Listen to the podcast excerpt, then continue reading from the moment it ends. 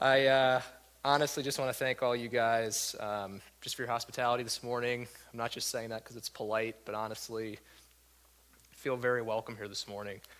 Um, thank you guys for worship. So nice. Um, not even just because it's good quality, which is always nice to see. Um, but I serve on a worship team, and it's like whenever you get a uh, a week where you don't have to be the one up there playing and just kind of get to sit back and enjoy worship.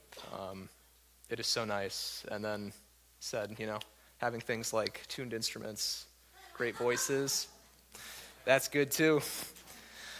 Um, it's funny, I've been to this church a few times, just never on a Sunday morning, which is why most of you probably don't know me.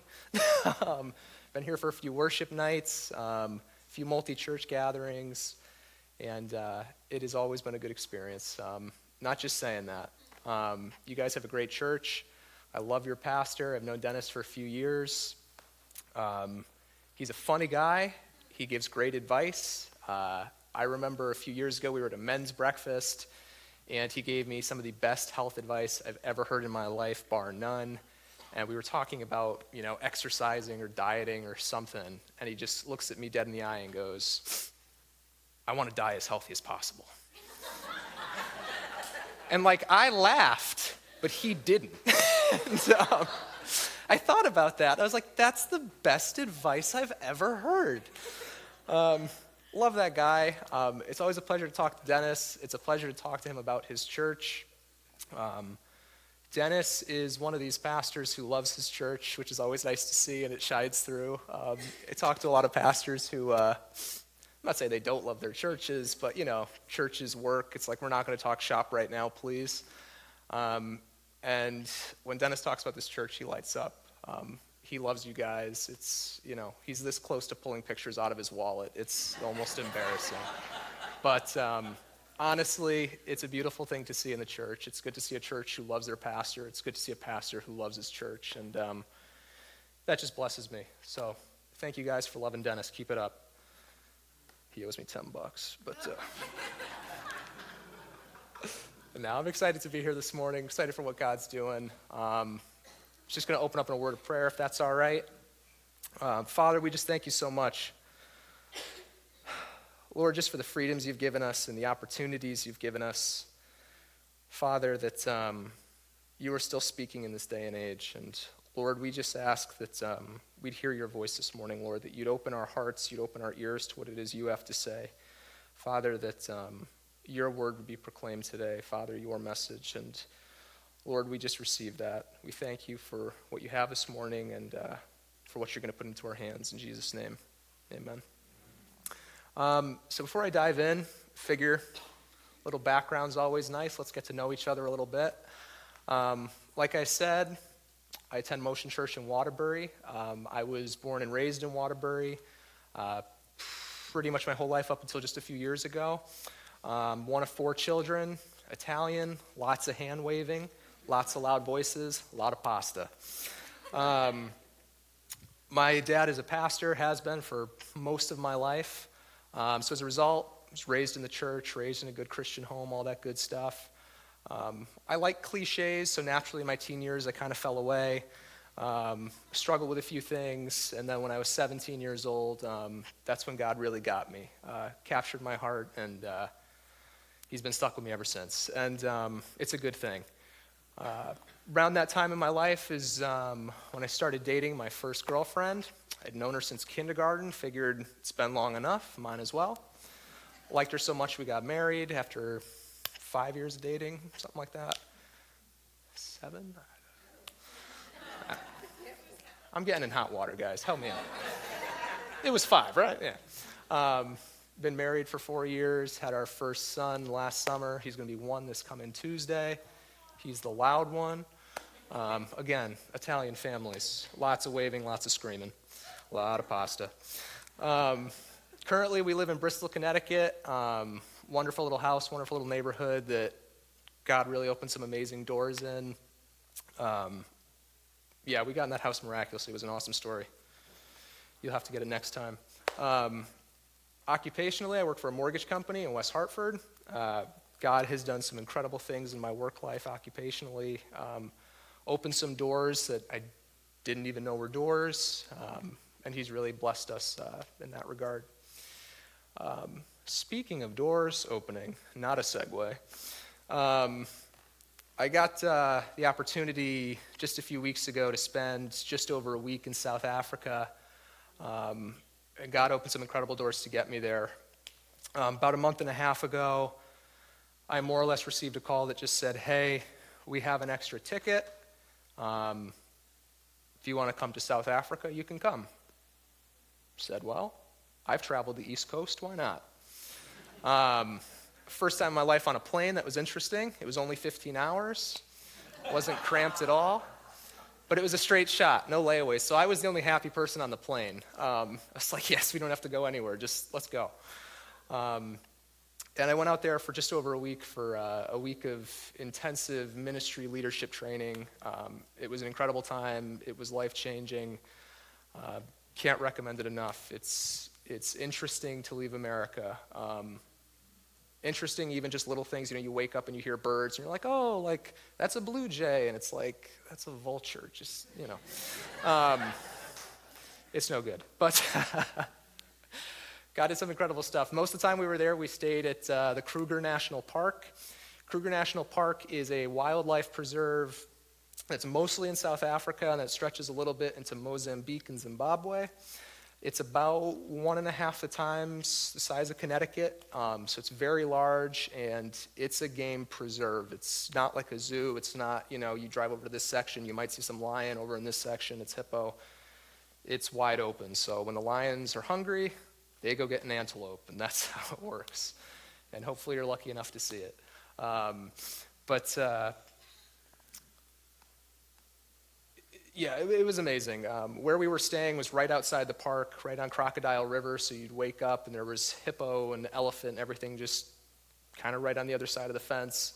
Uh, first night we were there, they warned us, you know, they're like, Yo, you know, you city folk from the U.S.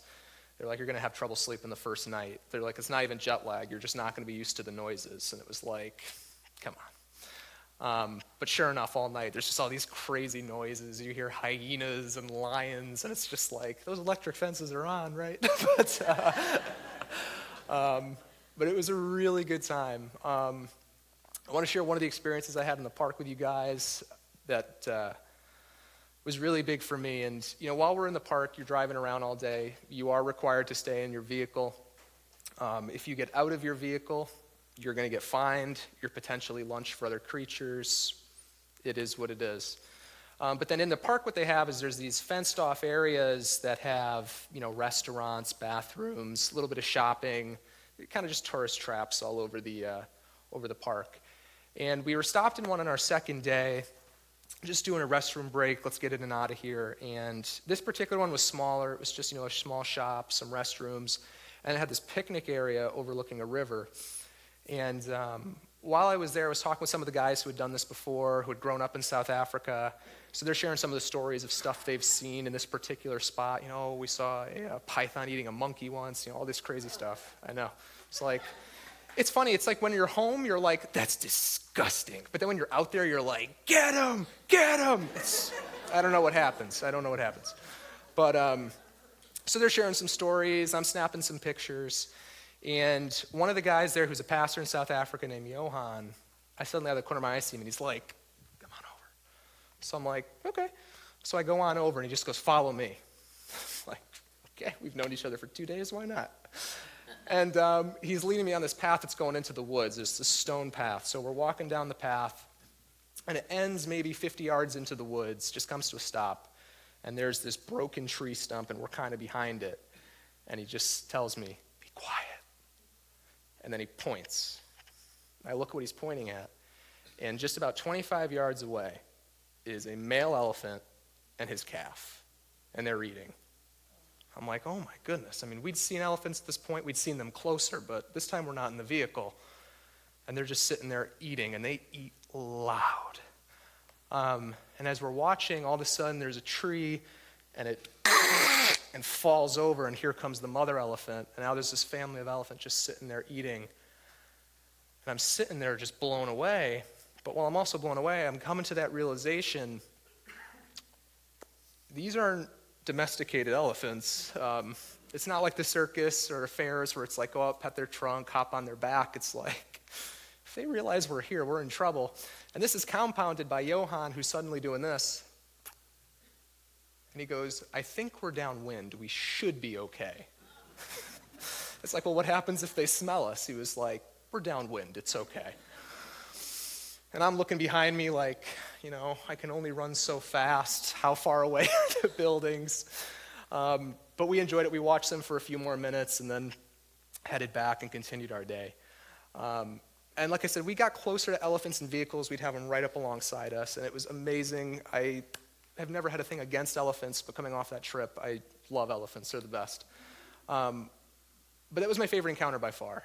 Um, just having them right there and almost that sense of danger just this could go wrong very quickly and maybe it's something about you know men and just you know stupidity there's like an excitement about it just like this could go wrong um, but god was showing me something in that experience that i want to share with you and what i really pulled out of it was just we are not called to live safe lives. Um, and I'm not talking about being stupid where, you know, you're going to walk out today and take corners at 90 miles an hour and when those lovely folk on the uh, Cheshire Police Force pull you over, oh, I was listening to CJ, he told me, you know, we're not live to call, you know, no, no, no, no, no. Um, but what I was really being shown was just there's a lot that we're called to do in this world that's dangerous. And danger takes different things. I'm not saying we're all called to go die violent deaths on the mission field, but I think that God is honestly trying to pull me, and I think my message for you this, guy, this morning is pulling you guys out of just safety. Um, pulling out some of those safety nets that we've installed in our lives that really stop us from moving up to that next level. Um, I love safety. Um, that's something God was showing me on this trip. Is just I have so many different areas of my life that I have built walls around. And not even, oh, God, break those walls. It's like, God, check out these walls. These great or what? Um, but realizing that there are areas where we need to protect ourselves, there's areas where we're called to protect our family, um, but there's areas where God's calling us to do the stuff that doesn't make sense. Um, and I love my safe areas. I love my safe finances. Um, you know, I grew up broke, and I remember when I was eight years old, you know, going through a financial crisis in our family, and, you know, it was a Tuesday, who knows. But I just remember when I was eight years old promising to myself, this will never be me. And I said, my kids will never go through what I've gone through. Not that I'm looking to spoil them rotten, but just they are not growing up in the environment I grew up in. I will never do this to my family. Um, and yeah, you know, you don't want your kids to suffer. I'm not saying that we should. But sometimes it gets messy when, you know, you might only have $500 in your checking account and God says, see that guy over there? He needs $500. And all of a sudden it's, whoa, whoa, whoa, whoa, can't do it. but God's calling us out of that. Uh, God's calling us to take away that net sometimes. That's not always the case. I'm not telling you to go empty your bank accounts. Um, I love my safe work environment. I remember um, when I got out of high school, God's always been really good to me in work. I got my first job my summer I graduated. I have not been unemployed since. I've always had something lined up. They weren't always good jobs, but there was something lined up. When I was 20 years old, I landed my first full time job at the Pastanch Plastic Factory working for New Christie Ventures in Naugatuck, Connecticut. I worked for Steve. Um, yeah, I worked there.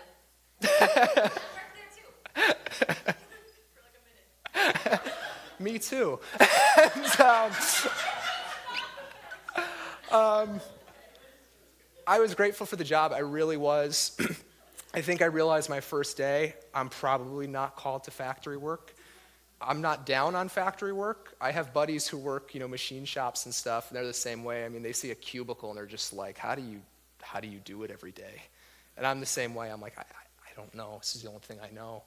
And so I worked for the factory. I was hired for third shift because, again, men, danger, stupidity. So I decided I'm going to do third shift. I can do this. So the first few months I was there, I was trained. We were working with high and low density polypropylene, that's plastic, and um, we made plastic buckets. And so I do recycling, I do stacking, and um, I really found my call in printing. I don't like to brag, but I could print 8,000 buckets in a shift. Pretty impressive. Some of them were even good enough to go to, you know, where they were supposed to be delivered, but, you know. Um, and so after a few months of this, I get the call to the big leagues. I get told, hey, we're going to be moving you to third shift. This is wonderful. I'm like, bring it on. I can do it. Bought, you know, the blackout curtains from my room. I was like, I'm going to be able to sleep, no problem.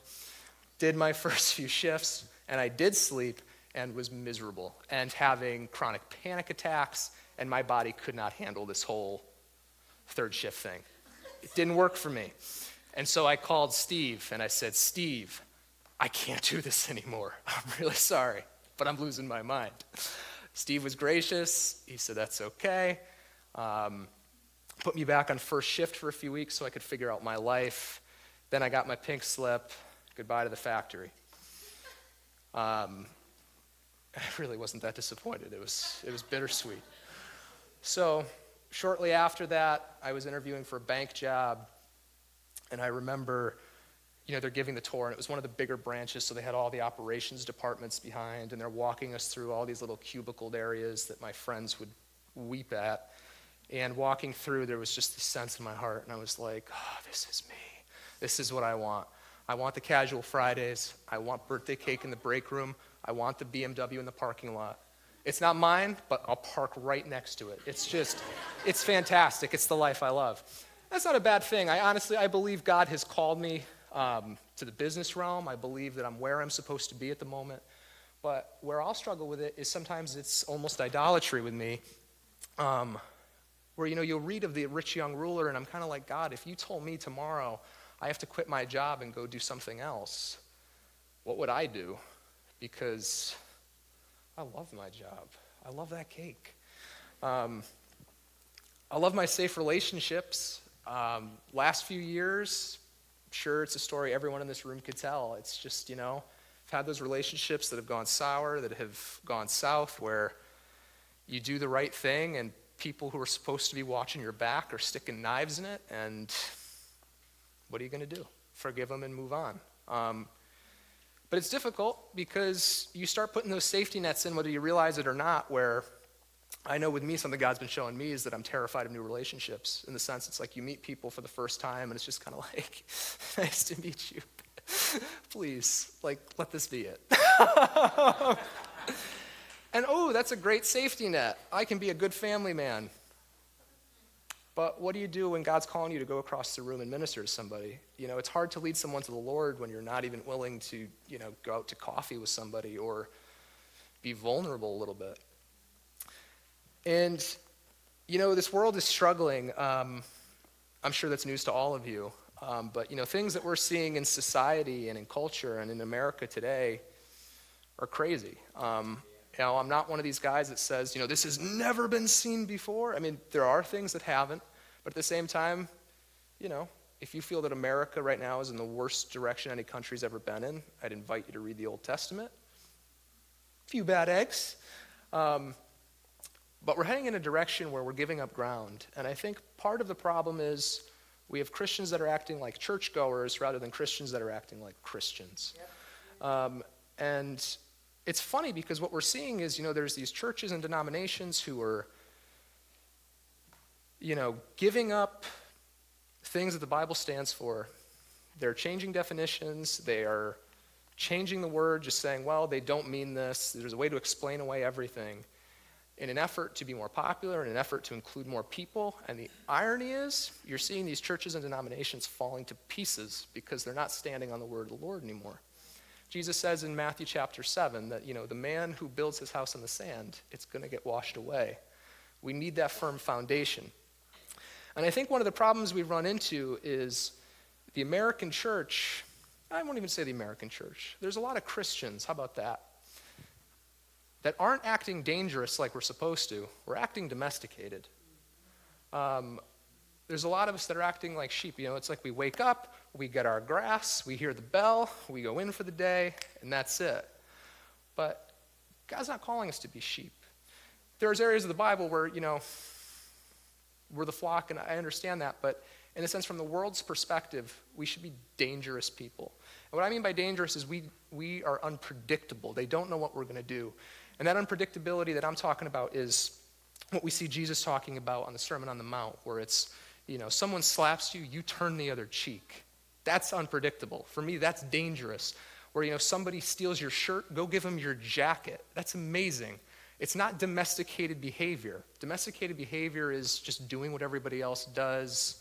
You get nudged in this direction, you go in this direction, you eat what you're supposed to eat, you do what you're supposed to do, and you make no impact in your life. Um, thinking about this, um, what came to mind for me was just the book of Daniel. Um, it just seems every other chapter in Daniel, they're just getting this constant message where it's they just refuse to be domesticated. And rather than them being, you know, destroyed, God just seems to build them up, build them up, build them up. Um, we look at Daniel chapter 1, and, you know, uh, Jerusalem had been sieged by Babylon, and they take a bunch of their, you know, young royalty, guys who were living in the palace, take them out of their land, and they move them to Babylon. These are young men now who need to learn a new language. It is a new culture. You had to kiss everything you love goodbye. And these aren't guys who were, you know, trucking it with the rest of them. These are the guys who were living the high life in the palace. And they're brought to Babylon. They're made eunuchs. You thought circumcision was bad. Um, and, you know, not a fun experience. Um, and they're given a rough break. Um, they get to the palace. They're given, you know, some good food. This is the stuff the king's eating. If it was me, I love food. Oh, I love food. There's a reason I couldn't be Jewish. It's called bacon. Can't do it. Um, and these guys are brought to the palace. They're given the king's food. I mean, you have had a rough few months at this point, you know? Um, and you see Daniel and his friends just saying, We can't eat this food. It's not kosher. We need to do something else. Um, and my question has always just been, where were the other guys? because we have, you know, Daniel and then Shadrach, Meshach, Abednego. But those weren't the only four people taken from Jerusalem. And so I believe what the text is telling us is everybody else was just, you know, I just got castrated past the bacon and the shellfish. I got bigger things on my mind right now. Um, and these guys are eating and all this good stuff. And Daniel and his friends go to the head of the eunuchs and just say, We can't do this. This God says no. That's not domesticated behavior. Eat your grass. No. Um, and so God gives them favor. The chief eunuch, you know, you know the story, says, you know, I can't do that because if I show you guys to the king and, you know, you're not looking so great, I'm going to be about a head shorter. Um, but God gives them favor. They let him, um, or they get him to agree to, you know, a 10 day trial period where we're just going to eat vegetables, drink water. And you know what? If we look famished at the end of 10 days, we'll eat whatever you put in front of us. And we see God bless them where it says at the end of 10 days, they were fatter in flesh. They looked better in appearance than everybody else there. That's amazing because they shouldn't. Um, I don't know if any of you guys have ever done the Daniel fast, but like, you reach the end of 10 days, you are not feeling fatter in flesh. You're like, for the love of God, give me a steak. But, um, we just see God, though, they, they start living this dangerous life, and we just see God blessing them. And it says that He blessed them, He gave them better understanding, that they were able to. Uh, you know, learn the language, do these things faster than everybody else. It says that at this point, God gave Daniel the interpretation of dreams, which we see in chapter 2 saved the lives of him and all his friends. Um, you know, we move on through Daniel. You get to chapter 3, which is, you know, the uh, fiery furnace. And again, you just have this situation where these guys are expected to do what everybody else is doing. It's not that hard. It's just bow down when we tell you to bow down. You'll be good to go. And these three guys say, We can do that. And I think it's funny. I was reading it again this morning, and Nebuchadnezzar gives them a second chance. He's like, Listen, you have to do it, or I'm going to kill you. I'll give you one more shot. And they just say, We can't do it. And I think that what they say to the king is even more interesting. They just say, you know, we understand, like, you got to do what you got to do. And you know what? God might save us, and if He doesn't, you know, no hard feelings. And again, we just see they were not living like everyone else. They're living dangerously. All they have to do is, you know, and you keep you keep your head, and we can't do it. Living dangerous. And then we see God not only save them out of the fiery furnace, but read the end of the chapter. They're given promotions, and they just keep moving up the ladder. And then, you know, you get to Daniel chapter 6. That's what we all grew up with. It was David and Goliath, Daniel in the lion's den. And um, even rereading that, it was just, it's just funny reading it from this perspective where you just see, you know, these, these men um, who were essentially running the government. It says that God, you know, had given Daniel favor. He was one of three men who was running kind of this whole section of the uh, government. And then, even with that, the king was like, and he's my number one guy. And it said the king meant to make him head over everybody under the king. That's a nice promotion. And we see these go getters just saying, no.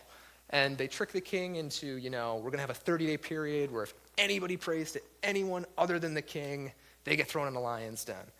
And, you know, I've always heard that story as a kid, and you get to that part, and it's like, in David prayed, and you know, you'd read like these picture books, and you'd see Dave, or Daniel, you know, sitting there with like the halo, and like these guys peeking around the corner to see him. What's interesting is if you read the text, what it says is Daniel in the upper room of his house had windows open that faced Jerusalem.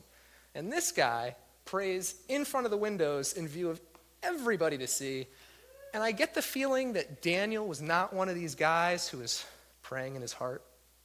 Like, I get the feeling he was like one of those obnoxious guys that was just like, oh, Lord. Like, and he doesn't care. All he had to do was just keep it quiet for 30 days. That's domesticated behavior. He had to go and live dangerously. And again, we just see God not only with a miraculous um, you know, rescue. But again, Daniel just finds more favor, more promotion. And my challenge to you guys today is just getting out of this domesticated mindset. It takes faith. Um, you know, it, it takes faith when, you know, God's telling you to give everything you got to someone who's in more need. It takes faith to turn the other cheek. Um, you know, relationships are tough. You have people stab you in the back, and rather than being able to, I'll stick one in your back, it's like, no, you have to forgive them and love them and let it go. Um, that takes a lot of faith.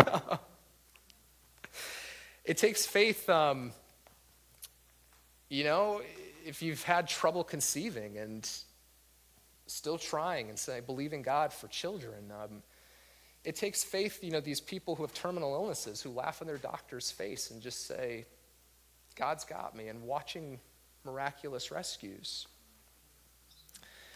Uh, the Bible says that the righteous will live by faith. And in Hebrews, I think it's chapter 12, it says that Jesus is the founder and finisher of our faith. And I love that. Um, because for me, it just paints the picture that it's not something where God's expecting us to wake up tomorrow and, okay, we're perfect in faith and we live the most dangerous lives, we're radicals for Jesus. It's a, it's a process, but God will finish it. I think it's Philippians, want to say it's chapter 2, where it talks about we can be assured of this that he who started a good work in you will bring it to completion on the day of Christ Jesus and just that thought of it will be brought. And not that we're going to go through our lives struggling and then, hey, you die, Jesus completes it. But it's a process through life. He's continually bringing us from glory to glory, promotion to promotion, step to step, as we step out in faith. And so, my simple challenge for you guys this morning is just let's get rid of some of the safety nets in our lives. Um, like I said, I'm not talking about taking stupid risks that don't make sense. I'm not saying tomorrow you need to go quit your job and you know move to China as a missionary. If God's calling you to do that, by all means. But start looking into your own hearts and just say, where am I putting up those safety nets? What are the areas of my life where I know God's knocking on the door? I know He's tapping on those walls, and I need to put them down and be vulnerable and allow God to do something big in me. Um, and so, what I encourage you guys to do And this is, uh, this is homework. What are you going to do? My wife's a teacher. Um, is I encourage you guys not only to find those things in your life. I think some of us, um, I know for me, it's always funny. It's like whenever God's putting something on my heart, you know, during a church service or just in general, you always have those immediate, like, ready answers where, you know, it's God's calling you to do something and it's like, oh, that might be it, but, but, it's like you have your five reasons for, like, this is why God's not saying this. But I would invite you guys to look in your hearts and what are those things that maybe even as I'm talking, those first few things that were coming up were those are my safety nets. Those are the things that I know that are holding me back in my life and ministry. And then I would really encourage you guys today to write them down. And not just write them on, you know, a little list and call it a day. Write them down. Write down an action plan for what it looks like to cut it off, cast it off, whatever it is you need to do. Because at the end of the day, you know, it's extra weight. And it's weight that needs to be cast off so that we can run with that excellence that God calls us to run with. Um, that's my simple charge for you today. Um, I'm going to close with some prayer. If you guys wouldn't mind maybe just standing if you're able. Um, I just want to pray for you guys, and then uh, we'll close this out.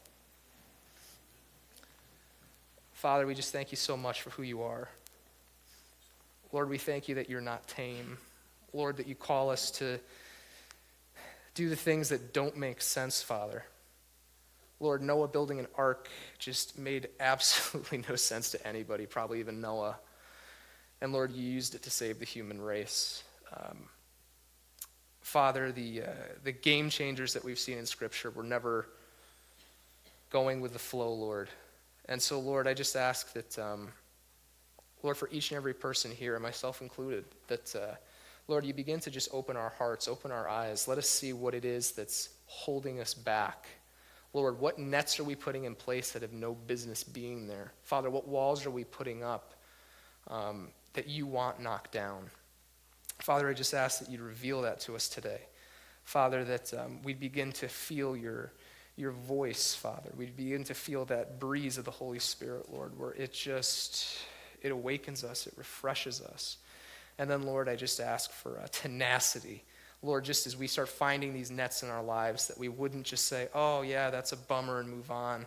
But, Father, that you would just imprint it into our mind, Lord, where it would become almost obsessive, where it just, it has to go and it has to go now.